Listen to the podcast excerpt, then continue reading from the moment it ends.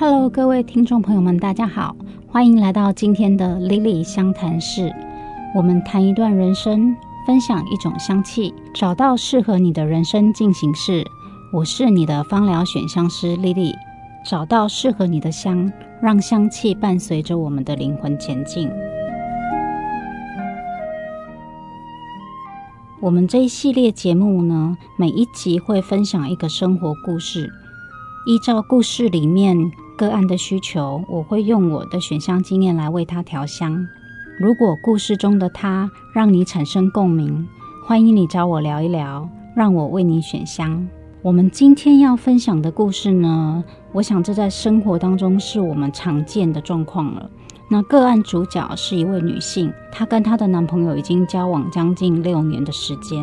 不过呢，因为生活上的一些状况，让她失去了这段感情。每一个人在一段感情当中要经历痛苦的分手，肯定都会陷入很深的悲伤跟失落。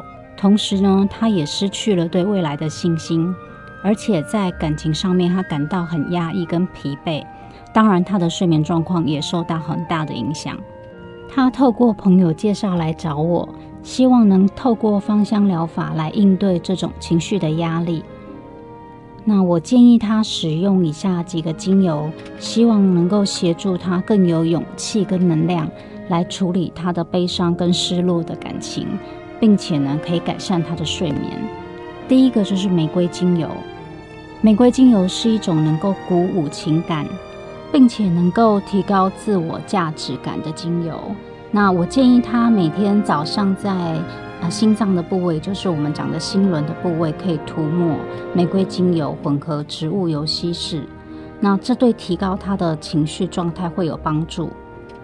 第二个就是苦橙叶精油跟橙花精油，这个配方呢可以帮助他放松他的身体跟情绪，并且改善他的睡眠品质。我建议他把这两种精油调和植物油之后呢，呃，涂抹在身上，或者是泡澡。晚上在浴缸泡澡可以帮助他放松，还有帮助他的睡眠。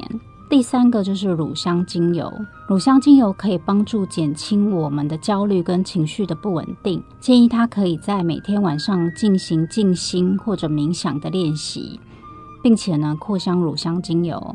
这样能够帮助他平静他的心灵，而且呢，为他带来支持的力量。